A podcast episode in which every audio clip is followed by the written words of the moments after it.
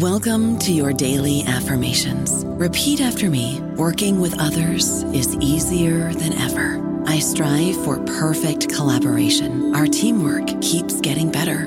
Yeah, affirmations are great, but Monday.com can really get you the teamwork you desire. Work together easily and share files, updates, data, and just about anything you want all in one platform.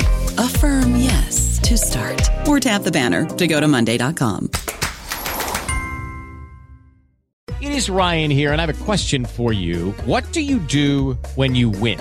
Like, are you a fist pumper? A woohooer, a hand clapper, a high fiver. I kind of like the high five, but if you want to hone in on those winning moves, check out Chumba Casino. At ChumbaCasino.com, choose from hundreds of social casino style games for your chance to redeem serious cash prizes. There are new game releases weekly, plus free daily bonuses. So don't wait. Start having the most fun ever at ChumbaCasino.com. No purchase necessary. VGW. Void were prohibited by law. See terms and conditions. 18 plus. Hello, everybody. This is Marshall Poe. I'm the editor of the New Books Network, and I'd like to tell you that we have a new and improved website. It has two new features that we think you'll love. One of them is a vastly improved search engine so that when you type in keywords, you'll get a bunch of episodes really quick. The other is the ability to create a listener account. And in that listener account, you can save episodes for later listening. So you can create a kind of listening list. We think these features are neat and we think you'll enjoy them. Please visit the site today. Welcome to the New Books Network. Hello, this is Lilly Goren with the New Books Network, the New Books in Political Science podcast. Today I'm joined by Richard Alba, who's the author of The Great Demographic Illusion Majority, Minority, and the Expanding American Mainstream. This was published in 2020 by Princeton University Press, and it is a really interesting compilation of different forms of data to think about our understanding of assimilation in the United States, particularly in our contemporary period. Um, but I'm going to ask Richard to tell us a little bit about that, as well as to start off by telling us a little bit about himself and how he came to the great demographic illusion. Hello, Richard. Welcome to the New Books Podcast. Oh, thank you very much for having me, Lilly. Um, well, I mean, I, I, guess I could say that the entirety of my career has been heading toward this book. And um, I really feel like the book summarizes a lot of ideas um, that I've had and and reflections. And uh, you know, so I'm very glad that I wrote it. I didn't expect to write it actually. After I finished my last book, which the colleague Nancy Foner called "Strangers No More," I thought I was done with book writing, but this just kind of came out. Um, so, you know, so I, I, I began my scholarly career in the 1970s. And at that moment, the early 1970s in particular, there was a lot of concern about the so called white ethnics, you know, the descendants of the European immigrants of the very late and 19th and early 20th centuries, who seemed to occupy at the time a kind of in between political uh, position in American life. So they were seen on the one hand as uh, people who had grown up in um, often immigrant families and, and democratic families, um, but who seemed to be uh, an increasingly conservative force in American life. And you may, your listeners may remember, this was a time of uh, the Vietnam War and uh, civil rights. And um, many of these descendants seem to be on the conservative side on these important questions. And so there was a lot of thinking at the time um, that they were forming a kind of a new kind of, if you will, ethno-racial bloc in American society, that they were not assimilating. Um, and I began my dissertation research. I was doing a, um, a, Columbia University dissertation at that time in sociology. I finished in 1974. And I began that research with the notion that um, there was going to be something distinctive I would find about the individuals with these, um, with like Italian or Polish or Irish Catholic ancestry. Instead, what I found, to my surprise actually, was a great deal of um, of mixing. Um, uh, you know, uh, particularly reflected in intermarriage, but also reflected in rising numbers of young people with mixed ethnic ancestry. And um, it didn't seem that this fit at all the notions that people were devel- developing kind of in the intellectual culture at the time about um, these individuals as part of an ethnic bulwark, increasingly conservative, resisting, you know, this um, uh, black, for example, social mobility, and so so the only way I could understand this was through assimilation. That there was an assimilation process that was going on that involved mostly the third and generations from these groups, but also many of their younger members. It was both a generational process, but also a historical process of increasing opportunity that was unfolding over time in post World War II America. Um, so, you know, I wrote um, a couple of books about this at the time. One was a book on Italians. I happen to be of Italian descent, and I was very sensitive to some of the issues about Italians. Um, and, you know, I laid out the argument that, in fact, the real pattern among Italians was a pattern of assimilation. I called it the twilight of ethnicity. And I also wrote a book called Ethnic Identity, which was based on a survey that I did. I had moved in in the meantime to the State University of New York at Albany, and Albany is a very was at the time a very white ethnic city, dominated still by actually by an Irish Catholic political machine. So I did a survey, um, and it's also heavily white. It was then a heavily white region. So I did a survey among the residents of that region um, uh, included not just the city of Albany, but also the suburbs and, and other local cities like Schenectady and Troy to kind of investigate well, what are their ethnic experiences and how do they think about their um, ethnicity? What is their identity?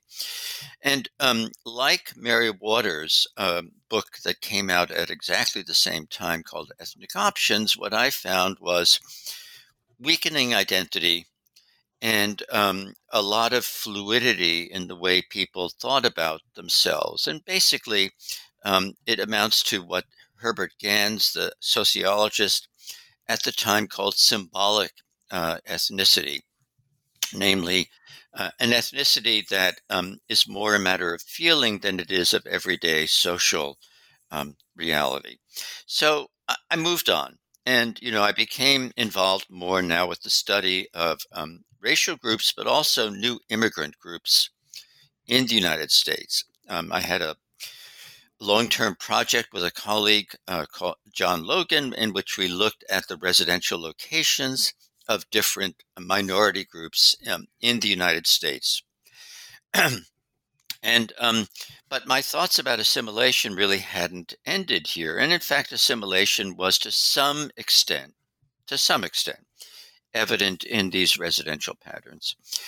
Um, you know, at, at, there was in the late part of the 20th century a kind of uh, you know kind of reconsideration of how we could conceptualize the older ethnic experiences in order to understand um, newer immigrant in particular experiences. And so I wrote a paper uh, for a conference on kind of reconsidering assimilation for now for new immigrant groups, not groups of, who were white, but groups of color in particular coming from, you know, Latin America, the Caribbean, and Asia.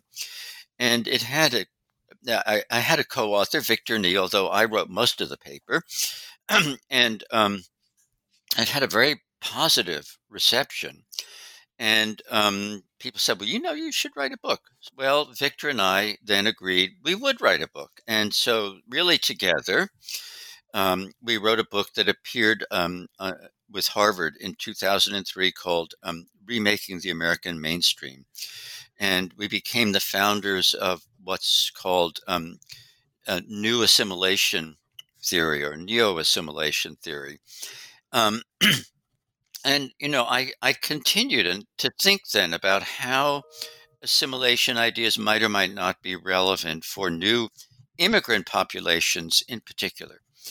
Um, I, I then uh, was asked to give a series of lectures at Harvard, um, the Nathan Huggins lectures, in which I reflected on um, potential demographic drivers of ethno-racial change. And I made the argument that, and this was an argument that actually came out of my thinking about the white ethnics, that um, assimilation is is most likely in periods when um, structurally um, there's the potential for um, what I call non-zero sum mobility. That means that um, groups, people coming from uh, disadvantaged minority situations, can rise without appearing to pose a threat to the opportunities of the more advantaged population, which would, of course, be the white population in the uh, now. And um, so I saw in demographic change the potential for this. And, uh, you know, so I continued to do thinking about that, some research on it um, with a with a, a, talented graduate student, uh, Guillermo Yrizar uh, Barbosa, we published a paper showing that, in fact, there were changes taking place at the top of the U.S. workforce that were very consistent with this idea of demographic shift, really a decline in the white, the young white population, and the retirement of older whites, especially baby boomer whites, that this was creating opportunities for others to move up. We found the evidence. So, um, so you know, and so um, at the so I, I, but then I became engaged in a comparative project with a colleague, Nancy Foner. We wrote a book called "Strangers No More," looking at immigrant situations and uh, native reactions to them in Western Europe and North America. At that time, I began to have glimmerings that there was something off in the census data about um, these new pop these new groups, and also especially in the idea that we were heading um, inexorably for a majority minority society. Now, let me just tell you and your listeners that I'm a person who thrives on data detail. I love wading into data detail and sort of thinking about how decisions that people make in uh, creating data, like creating categories in data or analyzing data, have implications for their findings. And what I realized was that there was something really wrong with the way the Census Bureau was treating people from mixed backgrounds. Um, so, and and this basically the census rules for ethno-racial classification were exaggerating the decline of the white population and this somehow contributed to this uh, idea of an imminent and inexorable majority minority society.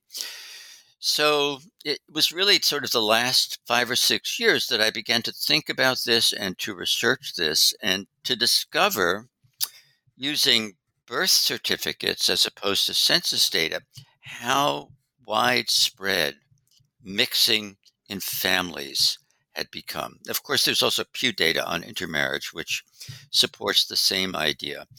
Um, and in particular, um, I mean, the, the most recent uh, birth certificate data that I've looked at for 2019 shows that um, 15% of babies born in the United States have parents from two different major ethno-racial categories like Hispanic and Asian or white and black. Um, actually, in particular, white and Hispanic. That is to say, a non white Hispanic parent and a Hispanic parent. 11% of babies born today in the United States, one out of every nine, has a white parent and a minority parent. That is to say, a non white or Hispanic parent. And so I began to look at the characteristics of these families and the characteristics of adults who report in census data that they come from a mixed background. And what I found really was that these mixed Americans are really a kind of liminal in between. They're not like minorities in terms of their social characteristics. They're not quite like whites either, but they're in the main, they're closer to whites than they are to minorities. And the one big exception here is the young people of black and white parentage who face really severe um, racism of a sort that others who come from mixed backgrounds do do not face. Um, but in any event, you know, the evidence led me to the view that we ought to think about most mixed young people and probably their families as assimilating into the mainstream society. That doesn't mean that they become white. They may over time, but it doesn't have to mean that. But it means that um, the uh, they, they they socially integrate into environments that also contain many white people. They marry whites, by the way, with very high frequency. So um, so this, you know, led me to a really different vision of the changes that are taking place in the United States today and the future to which they might lead. Very different from the notion of a majority minority society that is split into between whites and everybody else with you know minorities gradually ascending into the numerical majority um, position. So that's how the book came about. And and you you've answered a couple of the questions that I was going to ask next, like explaining non-zero sum mobility, um, which is a term that you use throughout the book. Um, but I wanted to ask you to sort of place this discussion of data and the information that you sort of have unearthed in the comparison between what the census says and what birth certificates say um, and the trajectory of this information within this context of what we understand the assimilation story to be, um, particularly in 20th century America, because you talk about the fact that the the assimilation story is one that is distorted um, and also that we have competing understandings of these narratives that also sort of feed into some of the racial attitudes. Yes. Okay. Well, I think you know, and and since since critical race theory is on the you know very much on the table at the moment, and I don't, I don't, I mean, I accept many of the insights of critical race theory. I want to be clear. I'm not at all rejecting critical race theory. And I think that, um, you know, the paradox of American society is that we are a society where um, some, you know, suffer um, from racism um, and, uh, and others assimilate. And, you know, and so understanding how that can be, how this, these two seemingly contradictory sets of processes can can coexist together, I think is an important challenge uh, for social scientists, um, you know, in in the future. But um, wait, I, how did I get here? what was the question again? I'm sorry. You, you, were talking a little bit about critical race theory. Yeah, I was. I oh, definitely. Yes, mm-hmm. I'm talking. Well, oh yes, uh, competing understandings of assimilation. So, so I think that um, we have um, and a very distorted, actually, understanding of assimilation. And in a way, this is related to critical race theory because um, many scholars um, in the late 20th century and certainly in this century have rejected somehow assimilation and and instead they're thinking privileges racism as kind of this foundational idea about American society and and how it works. And so I think there are two very serious misunderstandings about assimilation. One is that assimilation extinguishes the ethnic features of minorities. And you know that's an old idea that you know you become like the you become part of a homogeneous mainstream group in American society.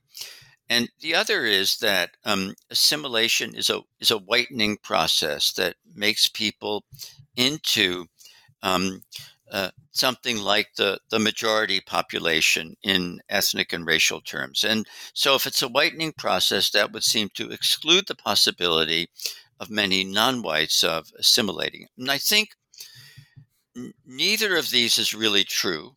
And we have good evidence about that if we look back um, in uh, into American history. And to me, the critical period um, is the quarter century following World War II, which was the period of the mass assimilation of the children and grandchildren of the late 19th and early 20th century immigrants from Europe. Now, this was definitely a racially selective assimilation period. Blacks were really not included, um, but a lot of groups that had been despised by um, mainstream white Americans earlier in the century were included, like Irish Catholics, Jews, Italian Catholics, um, etc. So I want to note two things about this critical period of 46 to 70, let's say. One is that um, it involved diversification of the mainstream. And that's true because these groups were religiously marginal to mainstream America prior to 1950. Catholics and Jews were seen as, you know, inferior, socially inferior to white Protestants um, uh, until that period. But during this quarter century, Judaism and Catholicism came to be seen as mainstream American religions.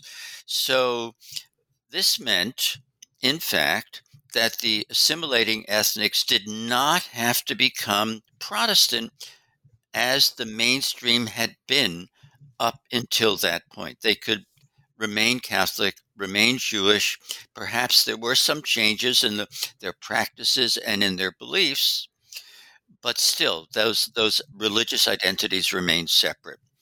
I mean, the other thing that was very distinctive about this period was the rise of hyphenated identities, something that had been disparaged um, prior to 1950. You were supposed to become just an American.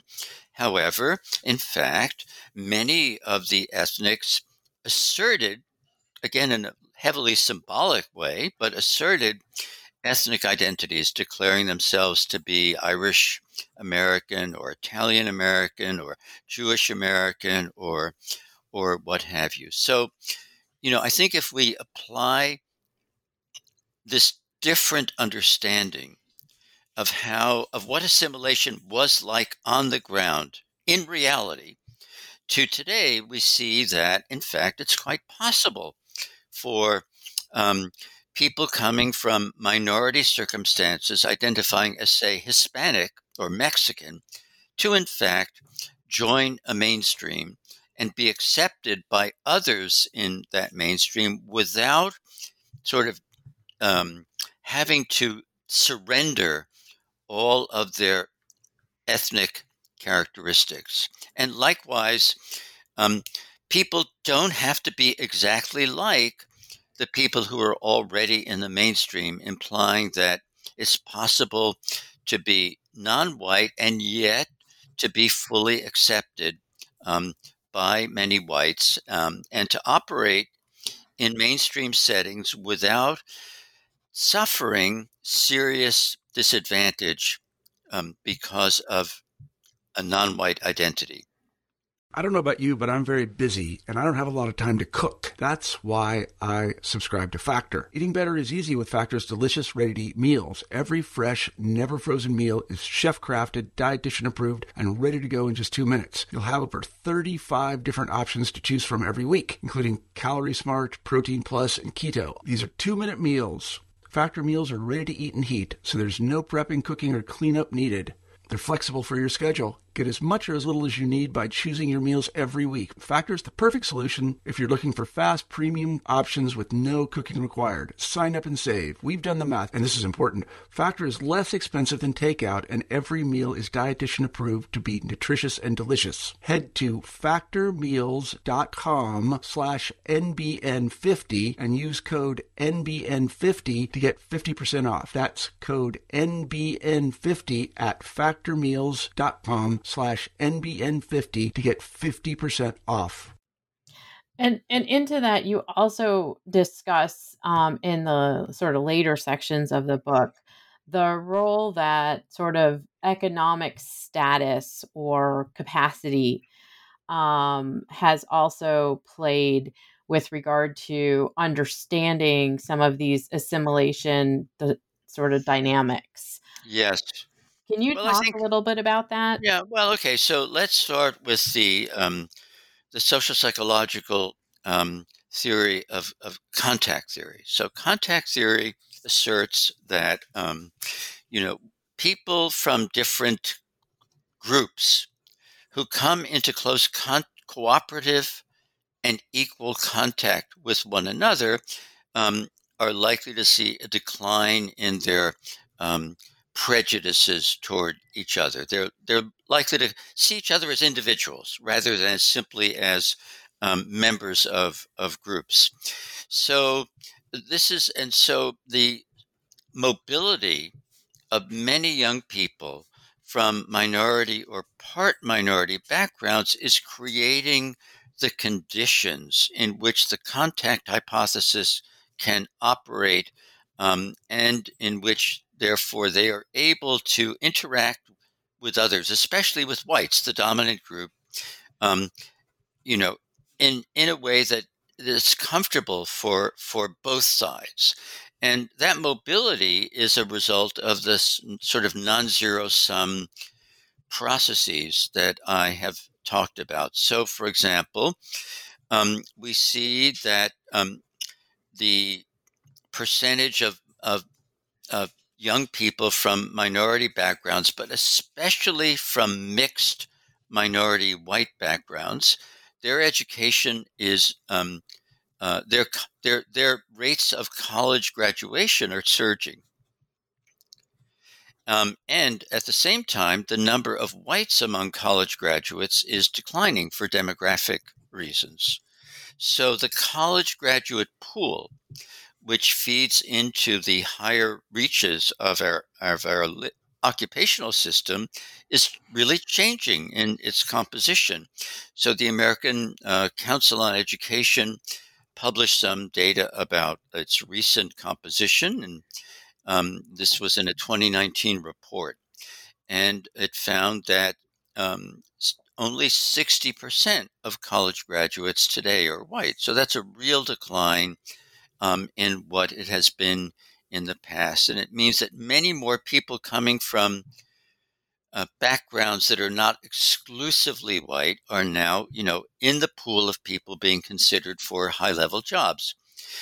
And when we look at high level jobs, and we def- I define that as um, the top quarter of occupations, we see that over time, ethnic racial backgrounds of the incumbents of these jobs is changing. So if we compare older workers and younger workers um, who are in the top quarter, um, the older workers are overwhelmingly white. The younger workers are much more mixed. Whites are not nearly as dominant um, as they have been. So, you know, in effect, this is creating then um, social strata, high level social strata, in which whites and minorities, and again, I'm, I'm including here people of, of mixed white minority background, are coming into contact with one another. They are equals. They are living in the same neighborhoods. Their children may go to the same schools. Um, and this is sort of changing this, in effect, the social structure. And that's one of the points that you talk about with regard to the changing social structure, which again sort of relies on this understanding of the non zero sum mobility. Um, but you also talk about the fact that the and you touched on this in your introduction to the book itself is that the census data has told a story that's not completely accurate Uh, to say the least. um, and that people have also latched onto that story Yeah.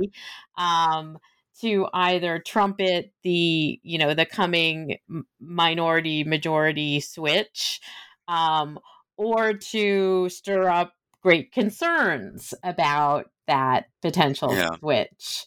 Um, and and part of your thesis is that not only is the census data not quite correct in terms of w- what the narrative is that it's it's selling or pushing, um, but also that you know how it gets consumed in on the ground, as you say, is is also not completely accurate given you know sort of what you're talking about with regard to who's graduating from college and where people live and so forth can you explain not only about the questions in the census data Yeah. Yeah. but, but also what the census data has told us Okay, so let's take that in two stages. One is the problems in the census data, and then the other is um, the role, uh, and not not just in, in census terms, but the role of the majority minority story, which is a very important part of this.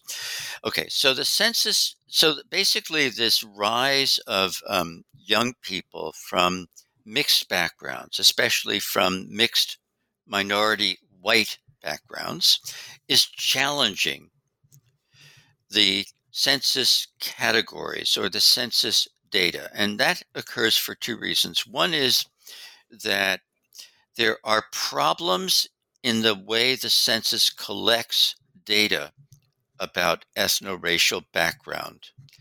Um, and so just to go into the weeds a bit. So um, still today, um, the census uses two questions a, a, race question and a Hispanic origin question.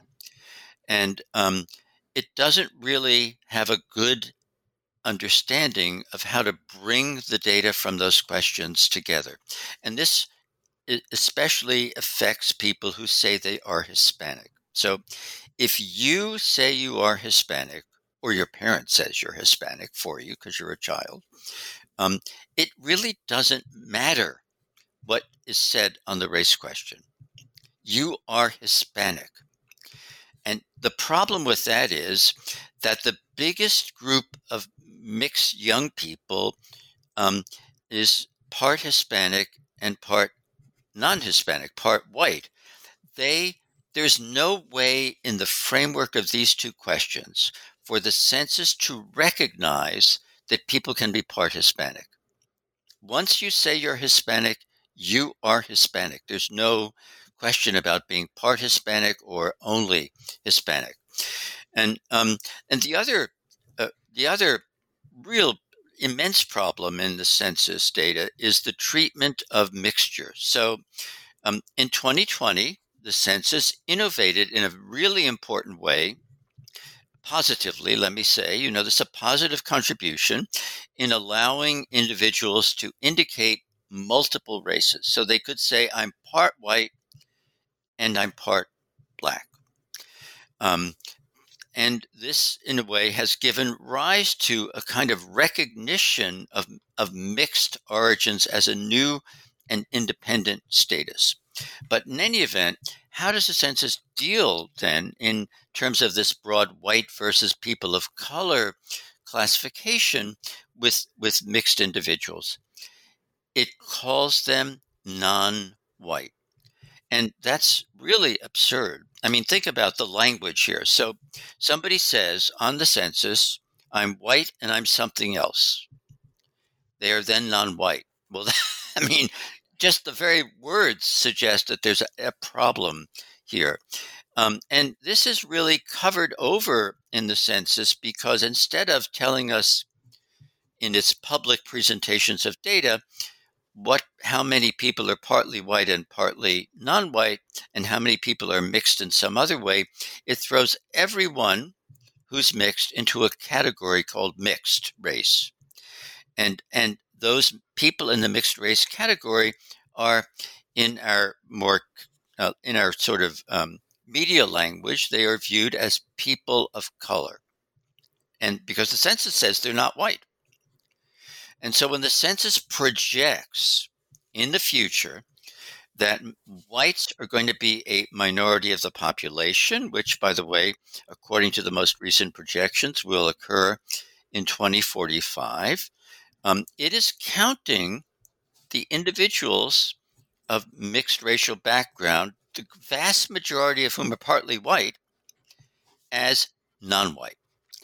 Um, and um, so, you know, so this has really skewed the presentation of census data and the way in which it's understood. Let me give you a, what I view as a kind of really an epitomizing tension. So the census has said the majority of babies born in the United States today are not white, or whites are a minority of the babies born in the United States today. So this is understood as a telling signal of the future, and people interpret it as the majority of babies are babies of color. However, you can tell from the birth certificate data that almost 60% of the babies born in the United States today have a white parent, either a white mother or a white father or both. So, you know, this these two facts don't sit comfortably together and they reflect in my opinion real problems in the way in which the census data and classification has been able to manage the rise of these of these mixed backgrounds. So so you know I think therefore that the majority minority idea is highly problematic because it sits on a scientific foundation that is um, in many ways eroded or you know or uh, non-functional now it's nevertheless become a very important idea and um, it has it's an idea with enormous political resonance. And you know, I think that the 2016 election, the presidential election, alerted us to the fact that many whites, especially whites who are not college educated, are apprehensive about what they perceive as the future of the United States. They feel, quote, left behind, unquote. And this has partly, at least, to do with the perception of the ethno racial changes that are taking place and the idea that the society is heading toward a future in which whites will become a numerical um, minority of the population. And we know from the studies of voting in the 2016 election that many whites without a college education supported Trump, and that the reason they did so is so called racial resentment, which is partly involves the this apprehension about a future in which non-whites will supposedly become a majority of the population and presumably therefore have much greater power um, down down the road. And of course, the majority minority idea has also fed some extreme right thinking in the United States today. So, for example, we there've been there's been discussion about so-called replacement theory, which is this very far-fetched idea um, that some elites are working to replace whites with non-whites um, for their presumably for their own ends. Um, and, you know, again, it's impossible to come to this idea without the notion of the majority minority society as the idea that it's demonstrated by the census. Therefore, we know it's going to happen because it has this scientific uh, credibility. Well, we don't. is the is the short answer. And I mean, and again, we've seen a discussion of replacement theory in the last couple of weeks on some television shows, on various news networks. Um, yes, right. and and so you know, like critical race theory, this seems to be something that people are talking about um, without you know, obviously any kind of nuanced understanding of what the the census data is and isn't clearly telling us. Um, but well, I think uh, let me say one thing, which I think is really important for people to understand that there is because of mixing and the problems that census data have in in in dealing with mixing and, ref- and accurately registering, reflecting mixing, there's a growing divergence between the categories of census data, white, black, etc., and the on the ground, real life mixing and socializing of, of, of people in these categories. So when we talk about the Hispanic category, to take an example, um, so the Hispanic category becomes increasingly heterogeneous within because it now includes a very sizable number of people who have grown up in uh, Anglo Hispanic family backgrounds rather than Hispanic only family backgrounds. And Hispanic white mixing has actually been going on for a long time, since certainly since at least 1980. Um, and today, about 20% of babies with a Hispanic parent in the United States have a non Hispanic white parent. The characteristics, the, like the where people grow, young people grow up, um, is very different for um, these children coming from Hispanic white backgrounds than it is for children coming from Hispanic only backgrounds.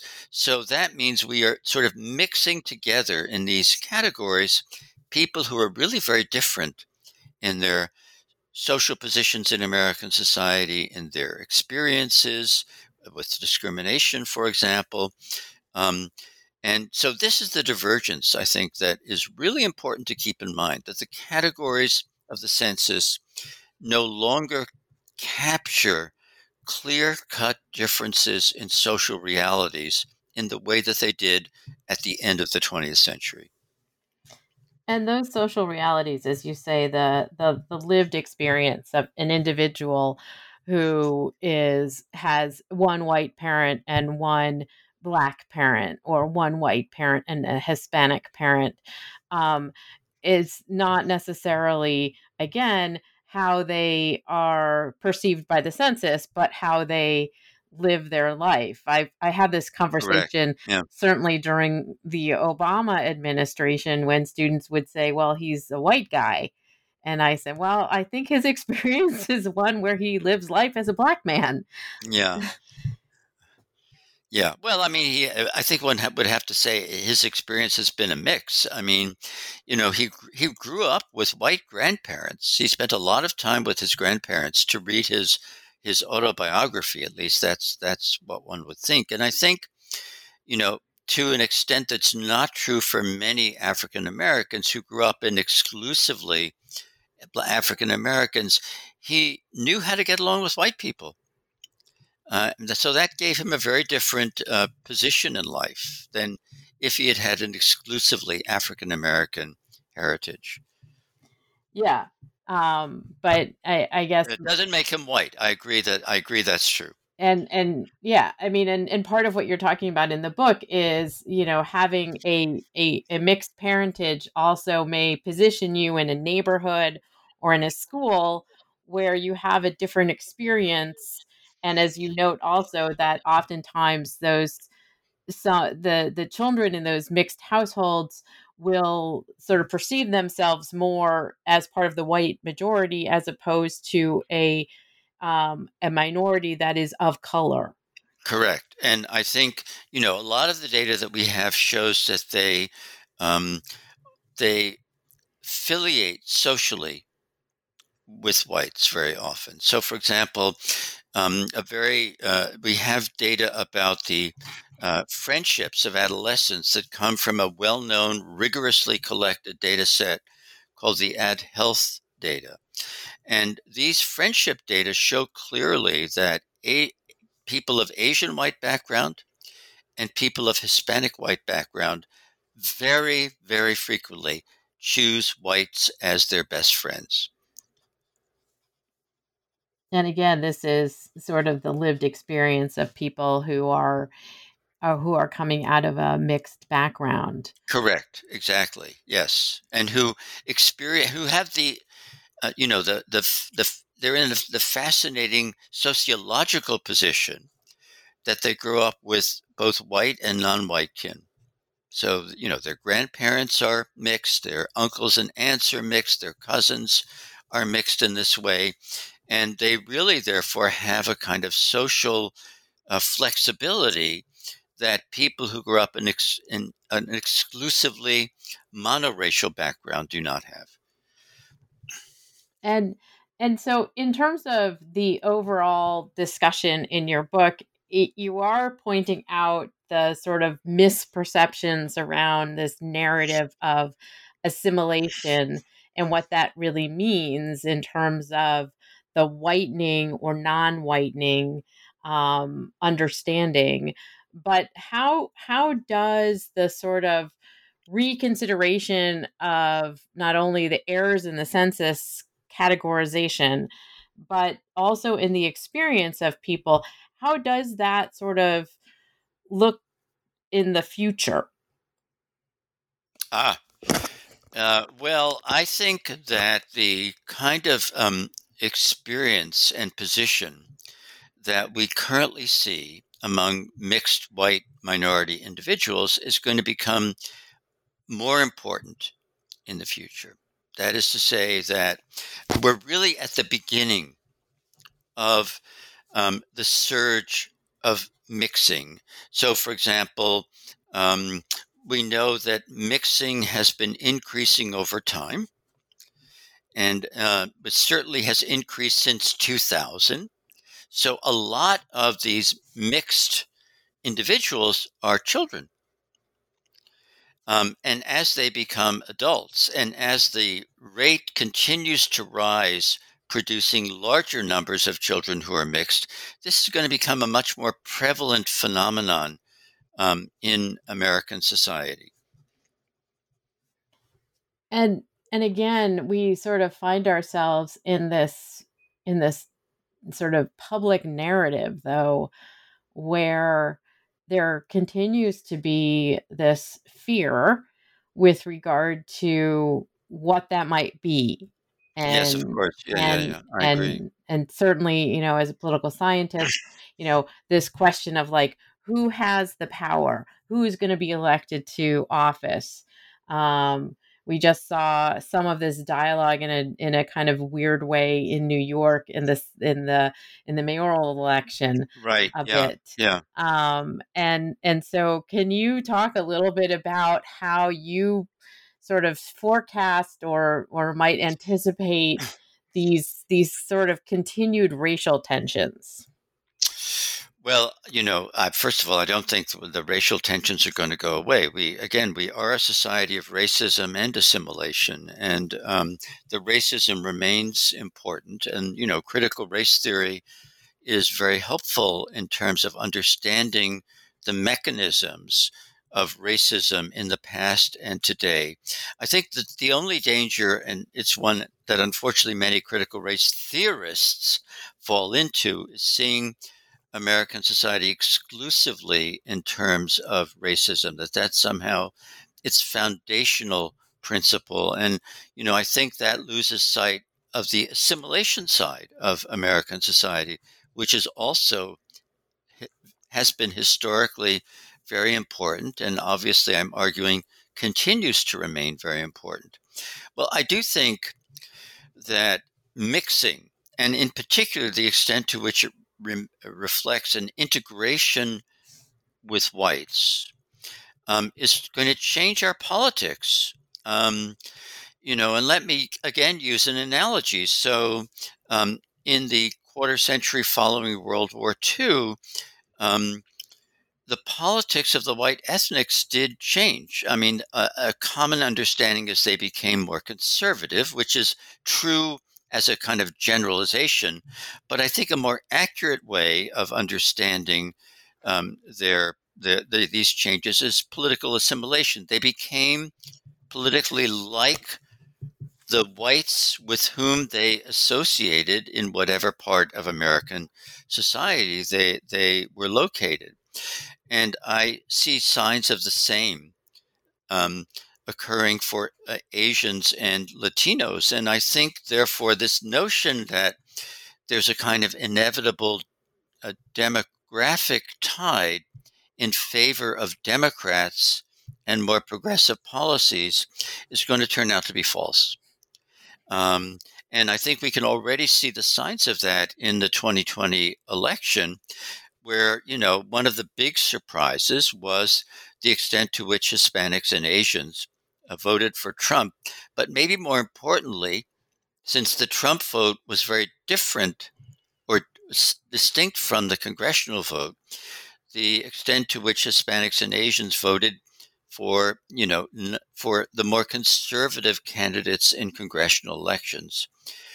And I think this is a kind of a, you know, a, a, a an omen that um, should be taken very seriously because, you know, what we're talking about is growing assimilation among these immigrant origin groups. And that assimilation is going to have political ramifications that really need to be better understood if we're going to understand what the p- political future looks like.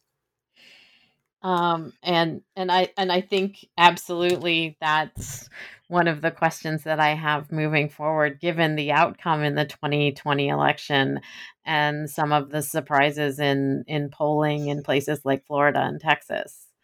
Yeah. Well, I mean, you know, that uh, I mean, Democrats have always believed that high turnout would favor them. Well, we had very high turnout in 2020. And it's true. I mean, Biden won the election handily. Um, eh, but still, uh, I think that was partly because even um, certainly among independents, but certainly even among the Republicans, there was some anti-Trump feeling that he just had gone too far, and um, people preferred an alternative president.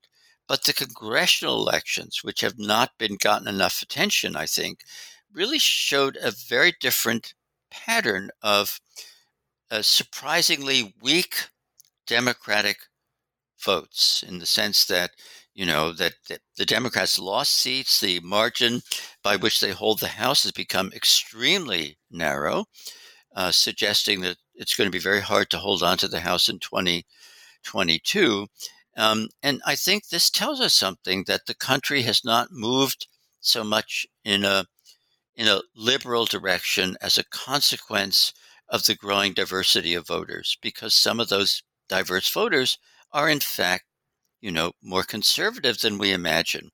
Um, one of the uh, founders of critical race theory, very prominent um, intellectual, Ian Haney Lopez, who teaches law at um, the University of California, Berkeley, um, he and a colleague did focus groups with um, Latino voters prior to the election to try to get a sense of you know what their thinking was, what they were expecting to do, and to his surprise, as he reported in the New York Times, um, many of them did not think of themselves as people of color.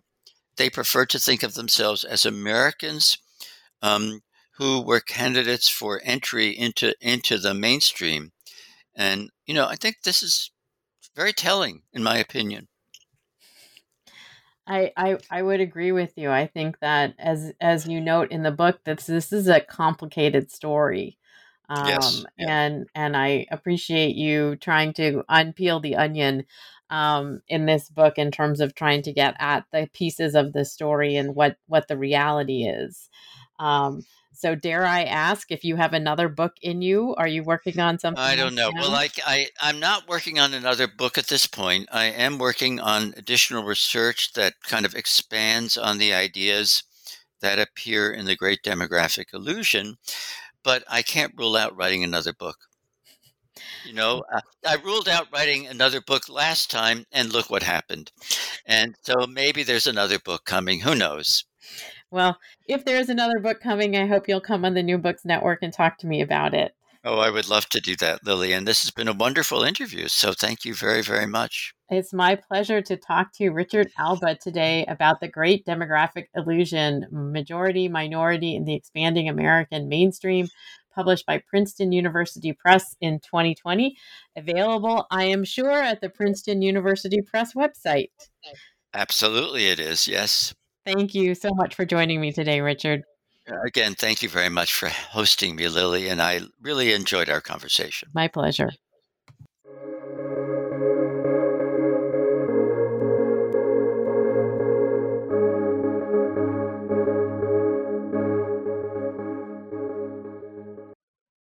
Lucky Land Casino asking people what's the weirdest place you've gotten lucky? Lucky? In line at the deli, I guess? Aha, in my dentist's office. More than once, actually. Do I have to say? Yes, you do. In the car before my kids' PTA meeting. Really? Yes. Excuse me, what's the weirdest place you've gotten lucky? I never win and tell. Well, there you have it. You can get lucky anywhere playing at LuckyLandSlots.com. Play for free right now. Are you feeling lucky? No purchase necessary. Void where prohibited by law. 18 plus. Terms and conditions apply. See website for details.